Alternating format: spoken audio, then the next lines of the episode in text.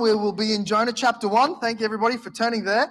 Uh, last week, we covered, uh, just for those who uh, didn't hear, we, uh, we covered that uh, the, the, the foundation work for the reality that God has a heart for every nation on earth. He desires that, even though we see in the Old Testament that God has picked an individual race, the Israelites, He picked them so that He could bless every nation. And though we live in, the, uh, in this privileged, blessed time that we can look back from our point of view, this side of the cross, and we can interpret scripture with, uh, with the apostles' help and understand all of these things.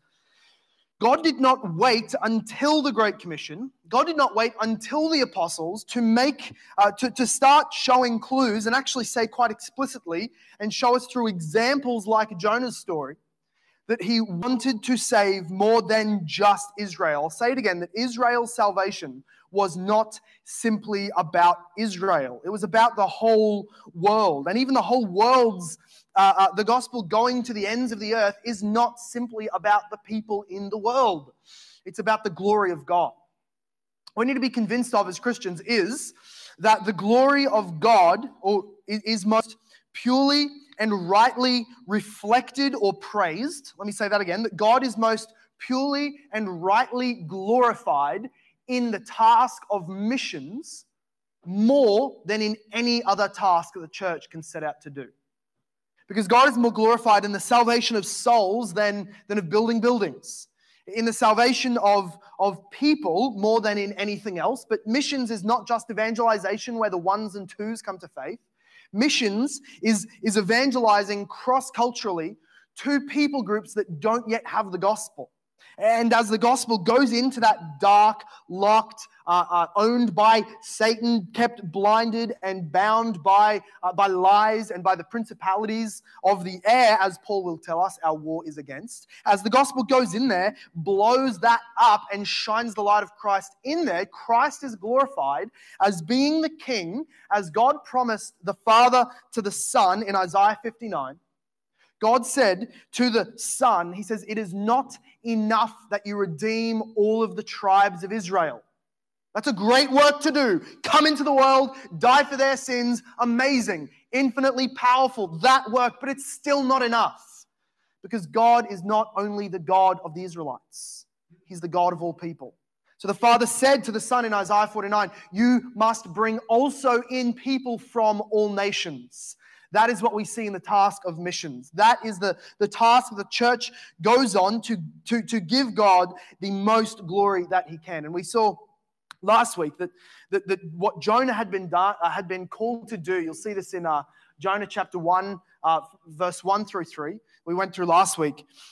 Jonah had been called as a prophet to come out of his cushy life in Israel where he was prophesying blessing and flourishing. And God called him to go from there to the Assyrian city of Nineveh. That city, which had been already in his lifetime an attack against his people. It's quite likely that he knew people in his extended family killed by Assyrians. Uh, Assyria had already, maybe about 100 years prior, come in and made one of the Israelite kings pay homage to them through, through war. Uh, and, and into the future, Jonah knew the prophecies that Assyria was going to come and flatten the kingdom of Israel, destroy their, their capital city of Samaria. So, so Jonah, knowing this, that they're his enemies, that they have killed his people and will kill his people, God says to him, Arise, go to Nineveh, I'm going to preach against them. I want you to preach against them because their troubles have come up to me. And in, in, a, in a, as we see from chapter 4, Jonah did not just not want to go because he, he felt unsafe that there could have been a part of that, but, but the ultimate motivation was that he didn't want them to hear the word of the Lord, repent, and then be spared. He couldn't forgive them for that. In the, in the 1950s, there was a, a power couple, Jim and Elisabeth Elliot. Jim Elliot was, uh, uh, he was a, a, a, young missionary in his 20s who, in, in, in the 1950s. He was in his 20s and, and he desired, while his family had been missionaries in South America, he desired to go deeper into the unreached people groups of Ecuador. And he had identified this, this group called the, the, the Huaorani tribe, or the, the Auca people were in there. Uh, and he wanted to take the gospel in there, though he was warned how dangerous it was, that it was against the law to go into, in there, to, to make contact with this unreached people group. They were otherwise untouched by Western civilization. They were savages. They were at war with neighboring tribes, but he wanted to go. And so at the age of 28, in 1956, he went there with four of his friends, all males. They landed there on the beach they started making uh, small amounts of contact with those that they could, and then him and his friends were ambushed and speared to death in the shallow waters on that beach. What a waste of life. How many people heard that story of Jim Elliot, a 28 year old, so much promise, the son of missionaries, and look at that as a waste of life? If that's your understanding, you do not understand the first thing about missions or God's call on his church. Jim Elliot would say uh, in his life, he says, if we are sheep of his pasture, right, that's, that's a biblical picture, the sheep to the shepherd Jesus, he calls us to remember what happened to sheep in the Old Testament. He says, if we are sheep of his pasture, remember that sheep are headed for the altar. Any Christian that ends this life unpersecuted, unexecuted, that's an abnormality. That's a blessing. It's not something we should take for granted. He said, as he was going towards the mission field, and people calling him back saying, This is foolishness. This will get you killed. This is not how to spend your life. He says, It is not foolishness. He has, has quite a famous quote where he says, He is no fool who gives away something he cannot keep to gain what he can never lose. That was Jim Elliot's mindset. And, and despite the risk, he was willing to go and die, something Jonah could not say for himself. uh, Jim Elliot also says this Does it make sense? Uh, no, sorry, this was uh, Elisabeth Elliot, his wife. Elisabeth Elliot said, Does it make sense to pray for guidance about the future if we're not obeying in the things that lie before us today? How many momentous events in Scripture depended on one person's seemingly small act of obedience? Rest assured, do what God tells you to do now. Depend upon it. You will be shown what to do next.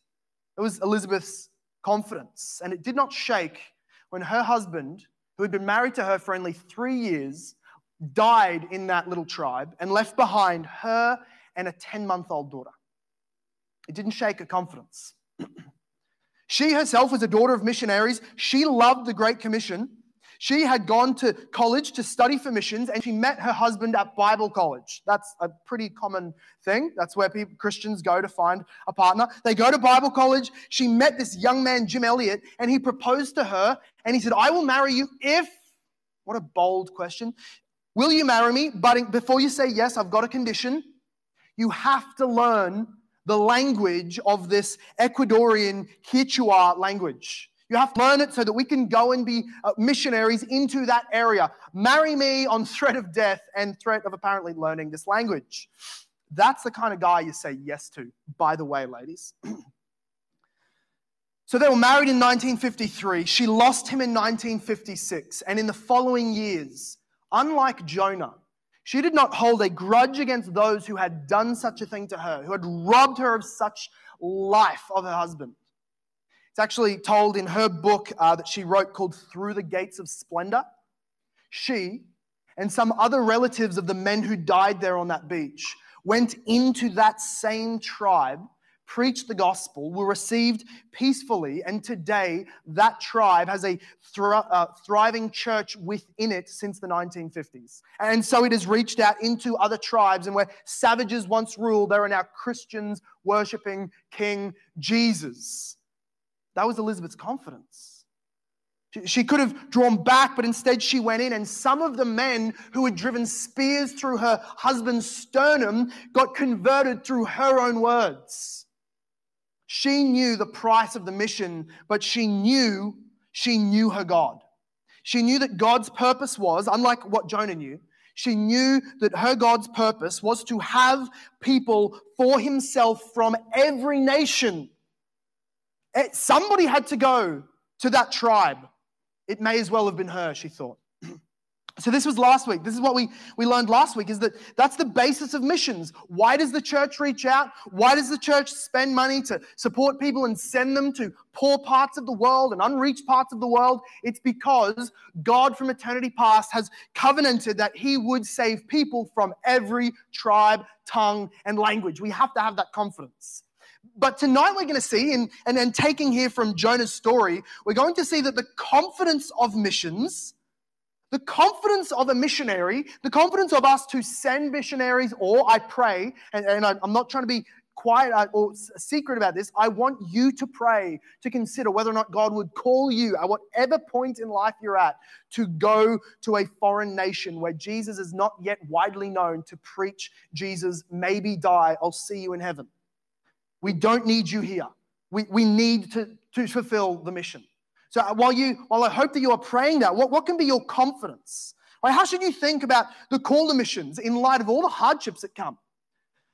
How should you think about God calling you to missions, considering all of the opposition you get, your own sin? The confidence of missions, as we're going to see in the story of Jonah, is the sovereignty of God over all things.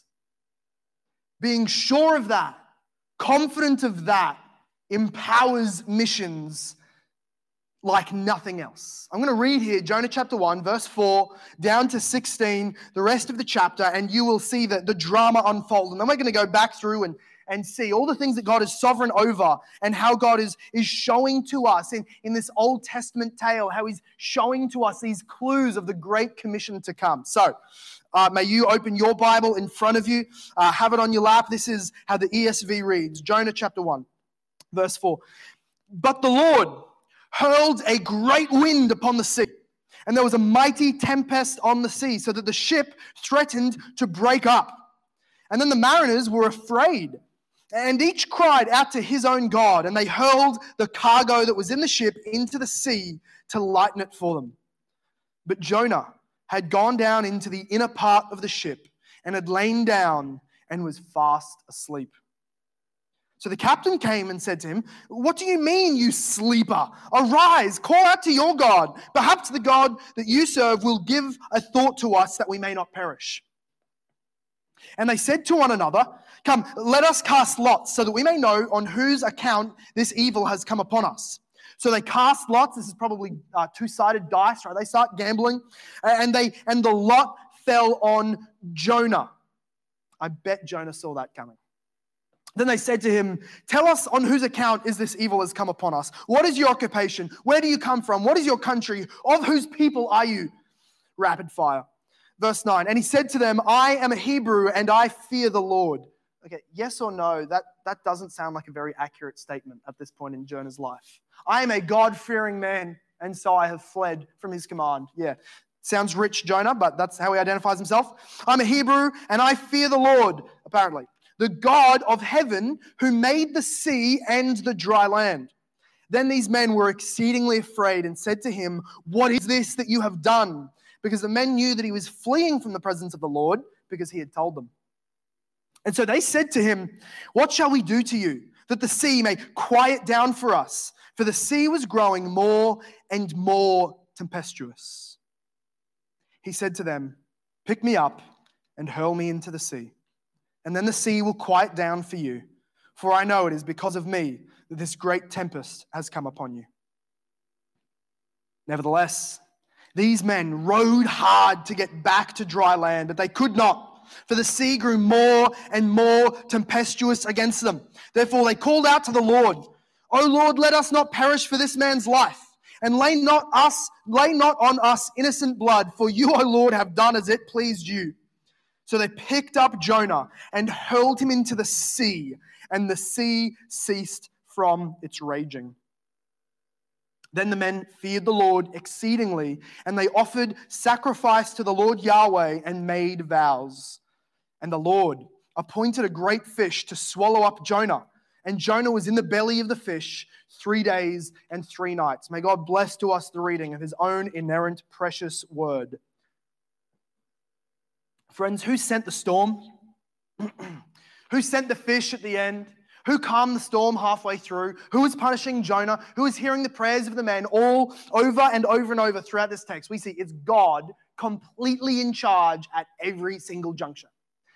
We need to see though what we learned last week, or what at least from what we read last week, is that God is sovereign over his people as he calls them to obey. God called to Jonah, he said, Go up and go to Nineveh. God doesn't suggest things. God doesn't commend things. His plans are not written in pencil, handed over to you to make any edits that you want. God reserves the right as Lord, as Master who made you, but then also redeemed you in Christ from your sin. He reserves the right to demand obedience. There's no such thing as, as, as, as, as considering obedience or, or, or just theologizing around about the, the, the, the commands of God. There's, there's disobedience and there's obedience when a call of God comes.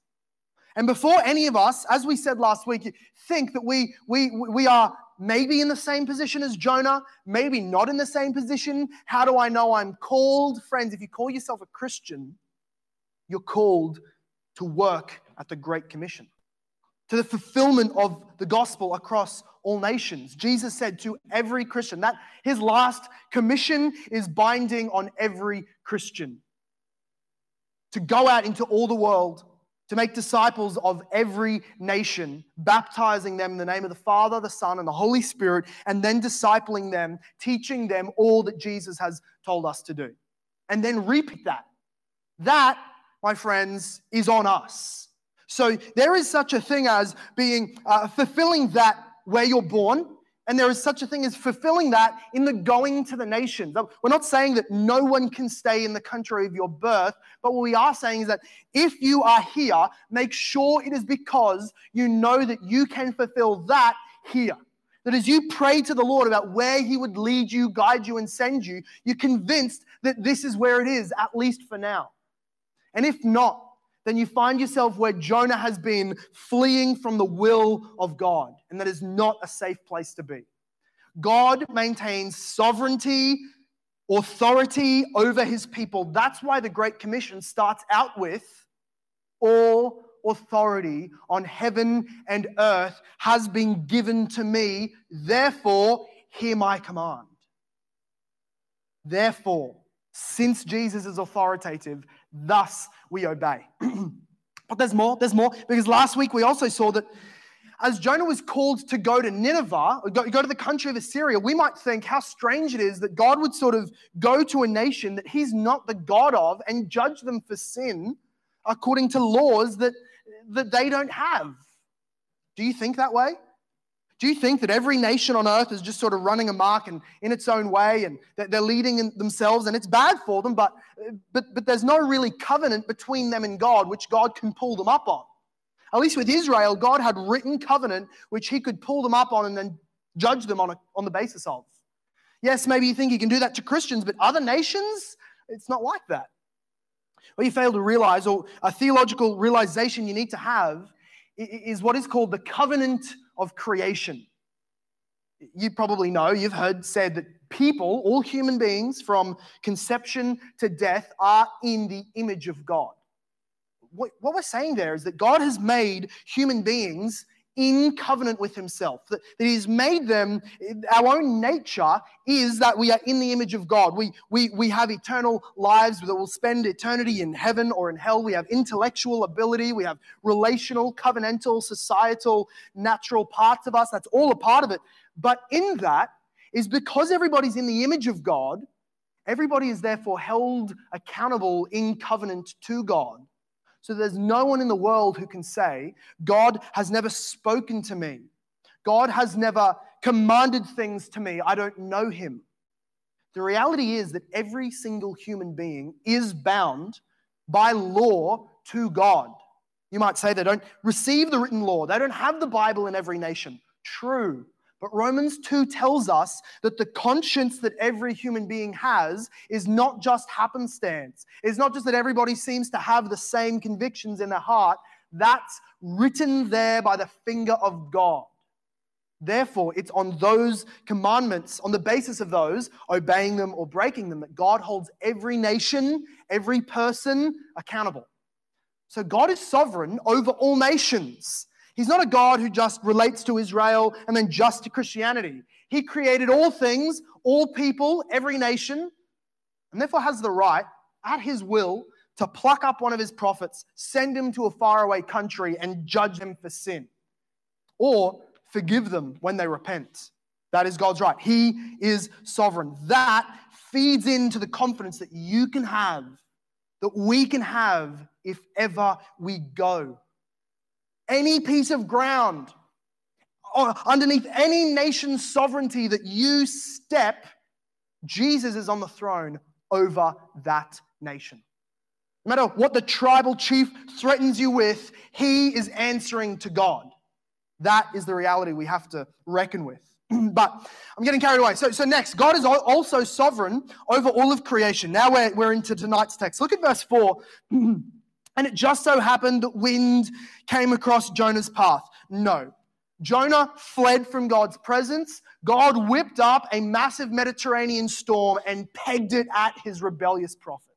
It says here that he hurled the storm at the sea. So much so that the, the ship that these guys are in, and this is a big ship because it's got multiple layers or, or, or um, uh, uh, uh decks within it that is holding cargo, and it's got quite a large uh, um, uh, uh, crew on it. This large ship is threatening to break into pieces because of the wind and the waves. God sent that. God sent that wind. He's sovereign over all creation. So, and then it's, it's Him that is going to uh, uh, bring it to nothing, that is going to cease it and bring it into, uh, into peace. So, so, so maybe you need to know this. You go, don't fear malaria, don't fear disease, don't fear the storms, don't fear a plane crash. Every single piece of it is under the intricate planning of our sovereign God. For judgment, in Jonah's case, if we will flee from the call, or in fulfillment of his mission, in Jonah's case, also, if we would be in the will of the Lord. God is sovereign over creation. Let's, let's also see this, though, that what you see is, is these men who are obviously pagans. Right? They're all, they're going into the, into the uh, and, and, it's a bad storm. I know, I'm, I'm sure some of us have been in storms that have made us afraid. Have you ever been in a storm that makes shipmates afraid? Uh, I don't know whether you've ever known like a, like a sea hardened uh, fisherman, not one of the dudes that goes down to Manly and throws in a fishing rod. They're men too, good. But I'm talking the burly guys who, who wear those rubbery pant things with, the, with hands like claws, calluses everywhere, beards as scarves, half an eye plucked out by the last swordfish they ripped open with their hands. Those kind of guys when they're afraid and throwing away their entire livelihood and savings so that this whole trip is going to be unprofitable. It's that or death. When that kind of storm comes, you know it is an intense storm. And so they're crying out all to their own God. And then they find Jonah asleep. They find Jonah sleeping. And they, they beg him also, cry out to your God. We're trying everything. Go and knock on your guy's door. Somebody's got to hear us. Somebody's got to save us. It's that or death. Please help. And then you see here, they, they cast lots. Here's again God is sovereign over coincidences. God is sovereign over the, the lot. Proverbs tells us that the, the man throws a dice into his lap and every single outcome is from the Lord. There is not an ounce there is not an atom, a molecule, a speck of dust that floats in the sky. There is nothing outside of God's intentional, exact, sovereign will. The lots are cast, they fall on Jonah. He's realizing it. If he was, if he was thinking that the wind coming after him was God hot on his heels, when, when these lot are cast and it falls on him, he knows for sure this is God coming after him. God's sovereign over coincidences. Then they said to him, uh, Tell us on whose account this evil has come upon us. They fire off these five rapid questions. In other words, just tell us what the heck you have done. We are, we are uh, afraid for our life. And he said to them, I'm a Hebrew. I fear the Lord, the God of heaven, who made the sea and the dry land. They were exceedingly afraid, saying, What have you done? Now, what he tells to them is here's the solution pick me up, throw me into the ocean, just kill me. It's my fault a heck of a thing to tell people that why didn't he just jump? Why has he got to make them murderers? Why does, why do they have to do it? Well, he apparently comes to no decisions himself. Here's Jonah throwing himself on their mercy. If you really want to live, throw me into the ocean. And their response, I think, is pretty reasonable. They go, nah, bad idea. Start rowing as hard as they can back back to dry land because he's just told them all this storm, it's happening because I, I, a prophet of God, have run from him. What's he going to do if we kill his prophet? Yet, no thanks. Let's, let's dodge that bullet and get out of here. They start rowing back. It cannot be done. They cannot fight the purposes of God. And eventually, they say and they cry out here. You'll see this over in uh, verse 14. They cry out and say, Oh Lord, don't blame us for this man's life and lay not on us innocent blood. In other words, they're saying, We're going to throw him overboard. Don't judge us as murderers, please. We've done what we can to protect him. And then they say, they, they know God's sovereignty. They say, Oh Lord, you have done as it pleased you. Yes, God is sovereign over this situation. So they picked up Jonah, hurled him into the sea, and the sea ceased from its raging. Here's what I want us to see though God is sovereign over the lost hearts of individuals. And God just throws in this, this, he could have not included in Jonah. He could have not uh, brought this about to happen in the story, but it is so, so intentional. No, no word of scripture just happened to land there. It's intentional. While Jonah's fleeing, in rebellion while God is punishing and disciplining and bringing him back and throwing a, a, a, hellish storm at him. In and because of that situation, God brings pagan individuals to be regenerate worshippers of God. What, what, what can we say other than Romans 11? How, how, how intricate is the wisdom of God, that He brings all things to work according to His pleasure. And I can tell by your faces, you're not at all convinced that these guys are legit worshippers of God. I, I understand that, right? These are pagan fishermen. They, they swear like sailors. They act like them. They, they, they're chewing tobacco. They've just thrown an innocent man overboard at sea. They're, they're superstitious, all of this. But you need to see here that they are saved in this moment by Yahweh. While the man who knew everything about God that there was to know was running from his presence, these men have such a powerful experience with him, they are converted. It says in verse 16 Then the men feared the Lord. That is Yahweh. That is not just generic gods. They feared Yahweh, the covenant God of Israel, exceedingly. Other versions will say they genuinely worshiped the Lord. They feared him exceedingly, and they offered a sacrifice to the Lord and made vows. You need to know this is not happening on the ship. They're not cutting animals' throats and giving offerings on the ship. Number one, because they've thrown all of their cargo overboard, remember? There's nothing left on the ship to sacrifice. A massive oxen would not remain behind. Just there's a clue. That's one of the first ones to go. sorry, vegans, cows can't swim. Yes, they killed all their cows. And, and but what, what's happened here is when it says they, they, they offer sacrifices, this is not an uncommon thing to happen in ancient Near East. What we need to see is happening is that they landed up on, uh, on dry land after the storm. They've all had this enormously powerful, scary experience of this God Yahweh. Can you imagine? This was not commonplace. Don't think Old Testament times, it was all just like Narnia. It's all miraculous and crazy. They're normal dudes who know how the oceans work. They read the skies. It told them it would be a peaceful day. Then the most severe storm they'd ever experienced came upon them and ceased in a second when they threw the prophet of Yahweh overboard. This was powerful. What has happened is that they've come on board, uh, they've come to dry land. They're not making sacrifices here. The language here is that they have gone and made, offered sacrifices. They've gone, this is not uncommon, this is by no way a stretch of the imagination. What they would have done is gone and found a place suitable for making sacrifices. That's what would be done in the Old, uh, Old Testament times. If, if, a, if another nation wanted to sacrifice to a certain God, most usually they would go and find the place where that God was worshipped. Friends, the God of Israel had only instituted one place for worship, for acceptable worship and sacrifices. There is every reason to believe that these sailors fearful for their lives, saved by Yahweh, came to dry land, asked the nearest people that they found in Joppa, Where do we worship Yahweh of Israel? got pointed towards the temple, came to the temple, made sacrifices, were accepted, and then it says here, and they made vows. That's language for, for promising regular worship. Maybe you remember in Solomon's day when the Queen of Sheba in North Africa comes to Solomon's temple, sees it, worships God there, and then makes vows. And then every year they would send a party to go and worship Yahweh. That's similar language here. We have every reason to think that despite and in fact because of Jonah's rebellion, God saved his elect. Maybe a handful, maybe a dozen, we don't know. But pagan sailors from Joppa, he brings them to saving faith in, in Israel's Messiah that is to come. And they, they uh, year by year would be making sacrifices according to their vows. God includes that, first of all, to shame Jonah, but second of all, to remind us of his utter and complete sovereignty.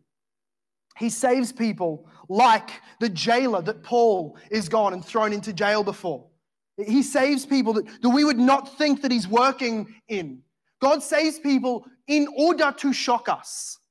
God saves people because that is what the mission entails. There's one more thing that I want to I want to point out, and this is this really only would become of any significance after the time that Acts became, uh, became written down in Christian history hundreds of years later.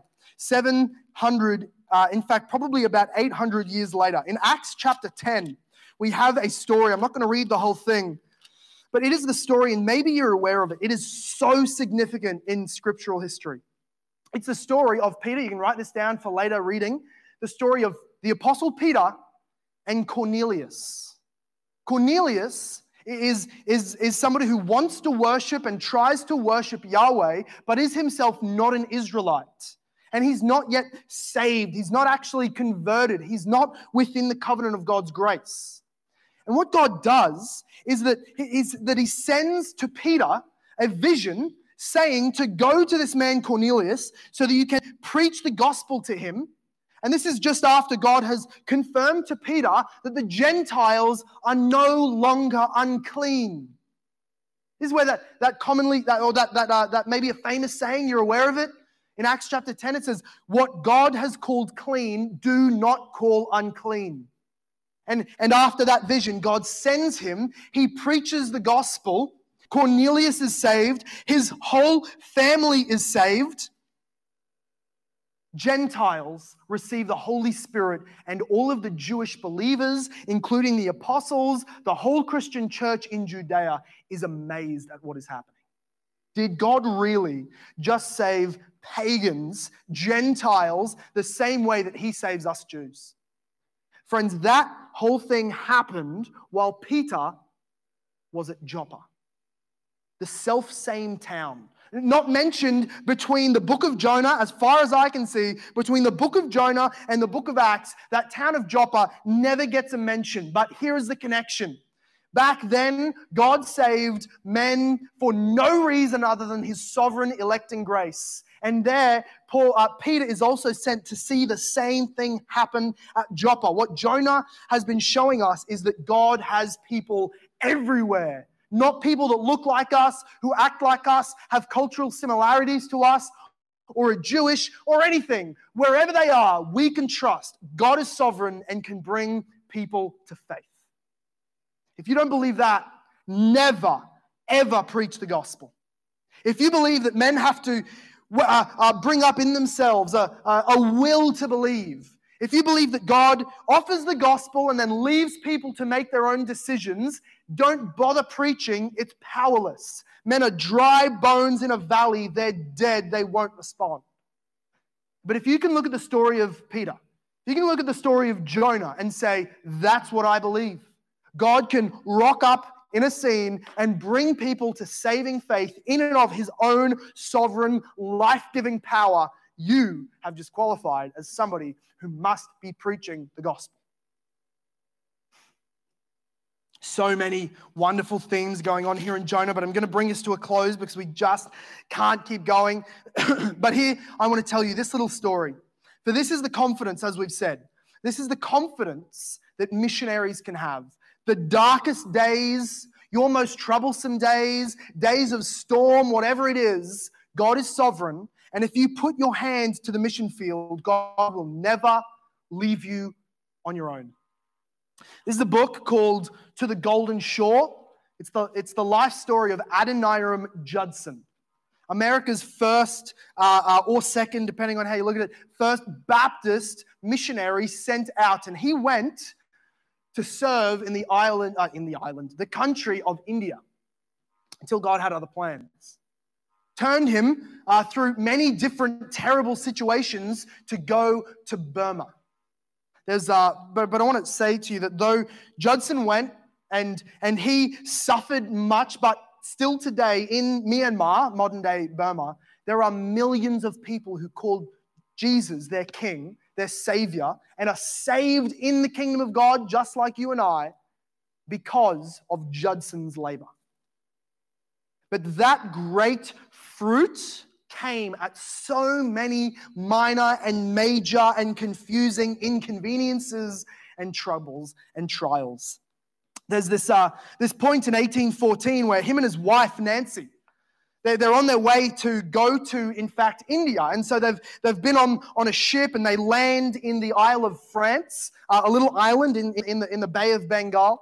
Uh, and, and they land there, and what they're waiting for is their friends, the, the, the other couple who are pregnant. They're very excited because they're going to come, they're going to meet the baby for the first time. This 12 month boat trip has left them very, uh, very excited. And so uh, they, they land, they're waiting for their friends to arrive. And, and as the ship pulls in and the, the little messenger boat comes to the shore before the, the whole uh, uh, crew come, come to shore, that they send a messenger out to tell them that Harriet, the mother, and this newborn baby have died.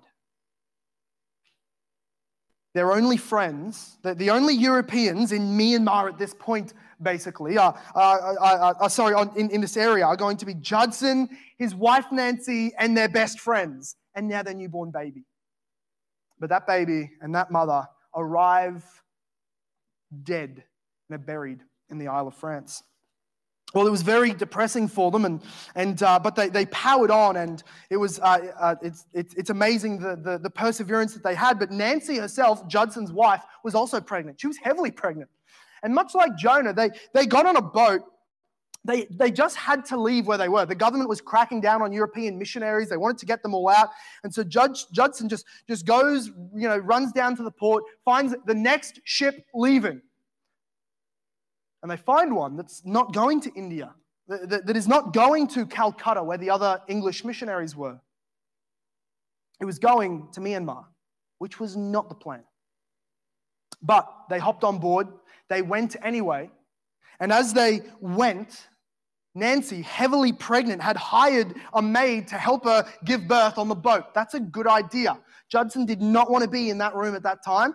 Nancy had hired a maid. She was going to help her, a little, a little nursing assistant. And one day in to the, to the ship voyage, that woman drops dead in a fit and dies. They throw her overboard. Pointless. Why is God even including these, these hardships in their story? They're out there giving their life for the gospel. What, what's God doing? Well, here's Nancy. She's heavily pregnant. The, the, the ship uh, takes off and, and is caught in multiple heavy storms. Nancy gives birth on her own, no one to support her but, except for her husband. And the child who is going to be finally this, this glimpse of life in this dying world is born dead. The third death in their little circle in just a few weeks distressed as she is and grieving though she is, they have to bury their daughter and they keep on going and, and, and, and they, they don't stop. They, they are still convinced that God has a plan for them into Burma. this, is what, this is what Judson uh, says. the baby was born dead. For a while, it looked as if Nancy, growing more and more exhausted from the continual tossing of the ship, would have been buried in the waters as well. But she continued on. There's one point that, that uh, Judson says this, uh, that says the following while they, are, um, uh, while they are on this ship going towards Burma. That is a ticket from Myanmar that just fell out of it. This is my bookmark when we went to Myanmar on a mission trip. There she is. so, uh, uh, uh, so, so they're going towards Myanmar, still not wanting to go there. They wanted to go to India where there's other missionaries. They don't want to go in this, that half of their team is dead now. They don't want to go to, to Myanmar. But as God had taken them on this deeply painful voyage, they came to the conviction that God was calling them to Burma. Nancy says this The poor Burmans are entirely destitute of those consolations and joys which constitute our happiness as Westerners. And why should we be unwilling to part with a few fleeting, inconsiderable comforts for the sake of making them sharers with us in joys exalted as heaven, durable as eternity. We cannot expect to do much in such a rough, uncultivated field, yet, if we may be instrumental in the removing of some of the rubbish and preparing the way for others to come, it will be a sufficient reward for us. I've been accustomed to view this field of labor with dread and terror, but now, now I feel perfectly willing to make it my home the rest of my life. And so they decided. Her, and as Adoniram remarked, they were dissuaded by all of their friends, but they commended themselves to God and embarked the 22nd of June. No matter how dark the day got, they were convinced God has people in Burma. We have to go and preach. God has a heart for every nation. We have to believe that. And the reason we can believe and be confident in missions is because God is sovereign and can bring about that plan. That's, uh, is that your confidence? Is that your confidence? Jonah ultimately also points us towards Jesus Christ. Jesus calls himself somebody better than Jonah. Jesus was also a prophet who heard God's voice and call. But he was a prophet who obeyed instead of running. Jesus was a prophet who came to his enemies, us, instead of running away to comfort. Jesus also fell asleep during a storm in his life, but he was asleep because he was confident in the will of God, not because he was foolish and ignorant. Jesus stood up on the deck of that ship and had the power to calm the storm because Jesus was the incarnate Yahweh who speaks to oceans. Jesus, instead of bringing others to death but through his sin, he surrenders himself to death because of our sin. Jonah died for his own, uh, Jonah was thrown into the sea at least for his own sin. Jesus was thrown under the wrath of God for others' sins. People did, did not go to the temple when Jesus calmed the storm and, and gave himself to death. They did not go to the temple elsewhere to worship. They came to the presence of Jesus and worshiped. Jesus brings to himself worshippers from all backgrounds, just as God, through the story of Jonah, was bringing to himself people from all backgrounds. That's what Jonah is ultimately pointing to. And I have to ask is that you? Are you someone who today have still, in hearing all of this, in finding in Jesus somebody much greater, much more, more, more miraculous than Jonah? He has died, he has risen so that sinners whoever you are, can come to Jesus and be saved, can be accepted by God. Have you been? Or are you still outside due your own justice and judgment and condemnation from God? Believe in Jesus, be saved, and get on mission. Let's pray. God, we thank you for Jonah. We thank you for your grace that bore with him.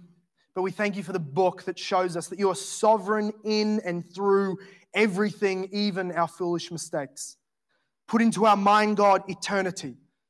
Like Nancy Judson, take our eyes off all of these comforts of the world that we want to hold on to instead of serving you and help us to let go of them so that other people can grasp eternal joys in the gospel. Help us, Lord, to trust you as sovereign, to speak boldly of the gospel that you have declared through your Son Jesus. And this very day, Lord, may you speak life as you did into those godless sailors out there on the ocean. May you please speak your sovereign word and bring sinners to life even today. Bring them to yourself. Regenerate, transform, and mature them in this church. We love you, God. We trust you for your glorious grace. And everybody said, Amen. Amen. This sermon was preached at Hope Reformed Baptist Church in Logan, Australia.